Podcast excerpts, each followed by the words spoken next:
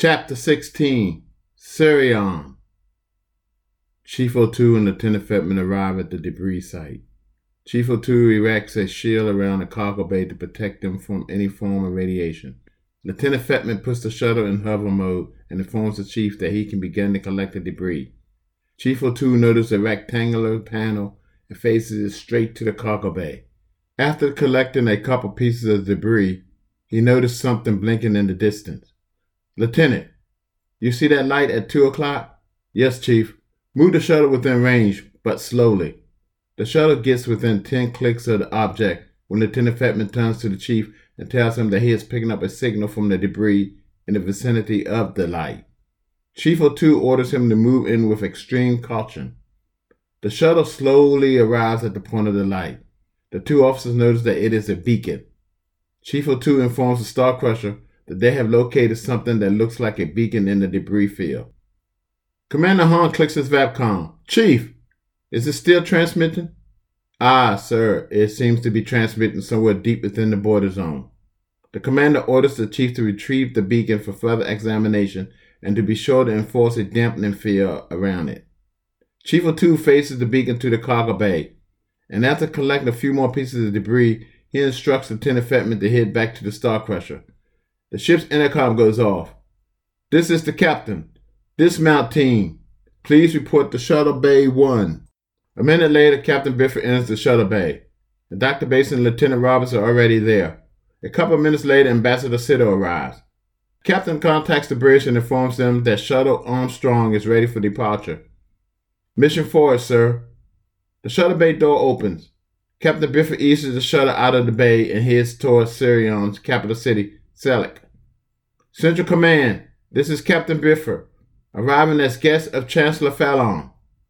This is Central Command. You are clear to land on landing pad 3.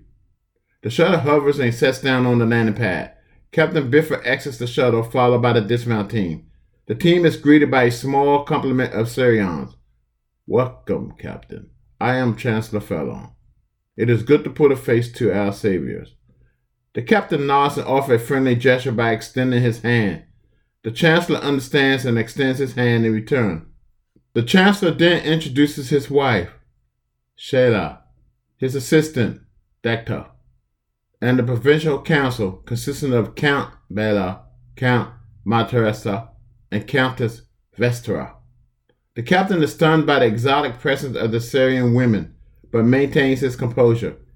It is my pleasure to meet you all. The captain then turns and introduces his team. I present our ship doctor, Dr. Basin, ship security, Lieutenant Roberts, and Ambassador Siddle. The Sirions bow, and the Chancellor gestures toward a large open glass door. You are all welcome. Please, this way. The dismount team follows their host, making their way to the dining chambers. Chancellor Fallon tells the guests that they have prepared a traditional Sirion meal in honor of their new freedom. Decta offers the guest a glass of wine. Siddle reacts as a wine connoisseur would. This wine has a very nice texture, and the taste is wonderful. Shala replies, Thanks, Mr. Sito. It is made from the papa, one of our most cherished fruit. Captain Bifford takes a sip from his glass. Hmm, what a wonderful flavor. Chancellor Fallon sees the expression on his guest's face, tells the captain a case will be delivered to his shuttle. The captain thanks the chancellor. The chancellor, distracted for a few seconds by the dining host, turns back to the table and informs them that the meal will be ready in a few minutes. Captain Bifford, thinking that this would be a good time to get some of his questions answered, sets the wine down and begins a dialogue. Well, Chancellor, since we have a couple of minutes, I was wondering about the sphere. Why would someone imprison another race in such a manner? Chancellor Fallon, showing no surprise at the question, I thought that would be at the top of your list. He begins explaining to the captain how they were once explorers, and over 150 years ago, they stumbled across a race in a sector of space that they had passed through during a six month exploratory mission.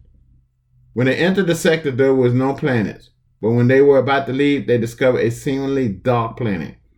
The planet Cloak must have failed during the brief moment, and their interstellar ships was about to detect it. They called themselves the Kalops.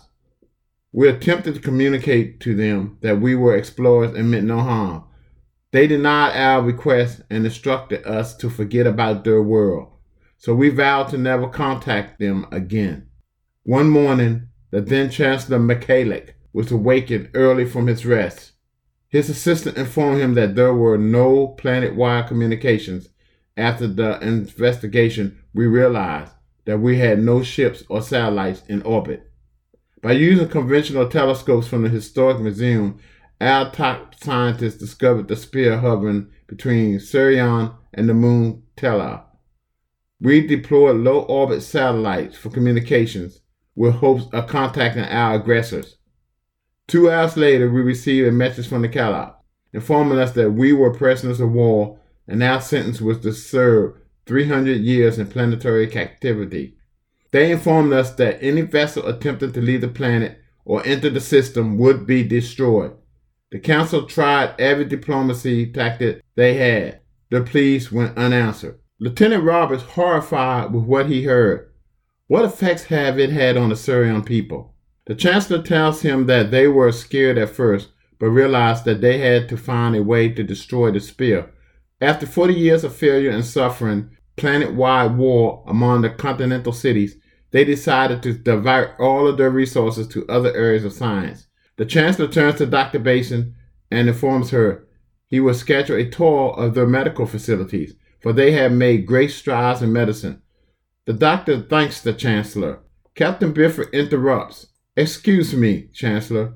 When was the last time the Calop contacted Sirion? The Chancellor tells the guests that they were contacted every 20 years, but it stopped all of a sudden, and they have not heard from the Calop in a hundred years. The captain startled. A century? The Chancellor looks at the captain. Century, what is this?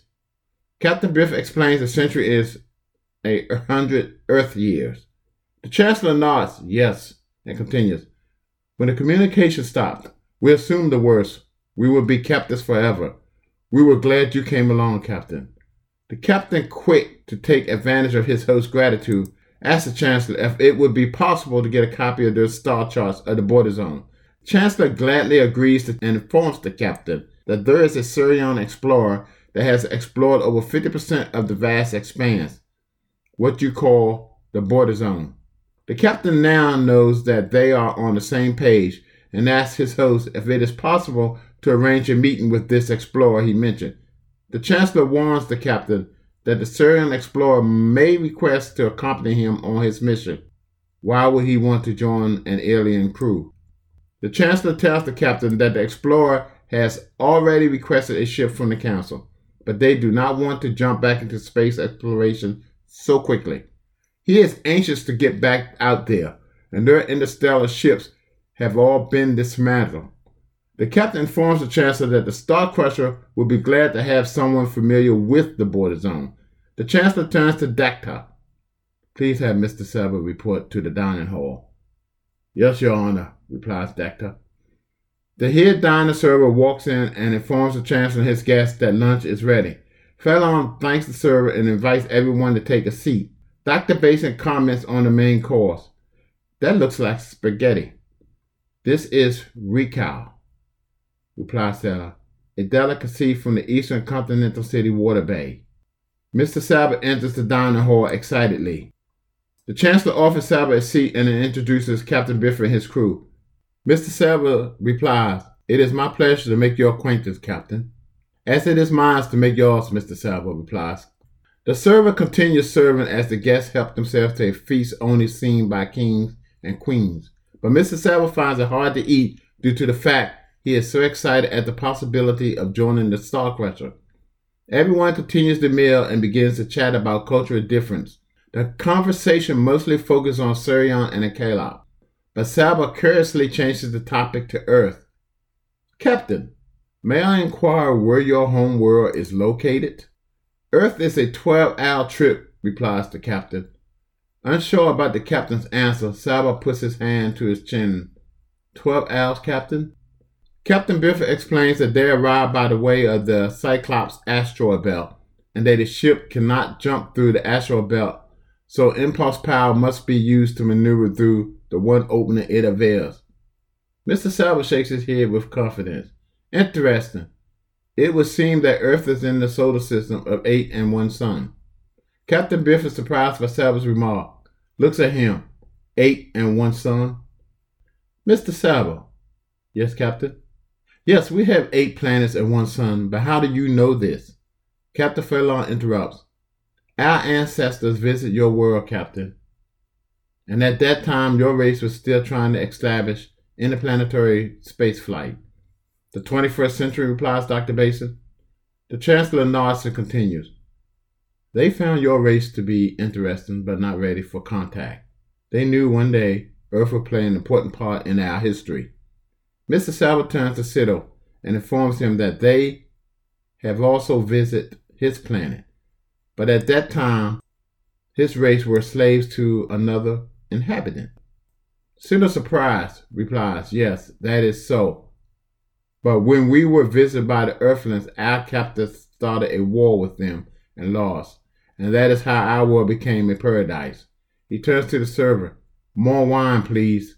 Captain Bifford, seeing the ambassador and knowing how the Turians are uncomfortable about their history, starts to change the conversation. He turns to Salvo and starts questioning him about his astrological knowledge of the border zone.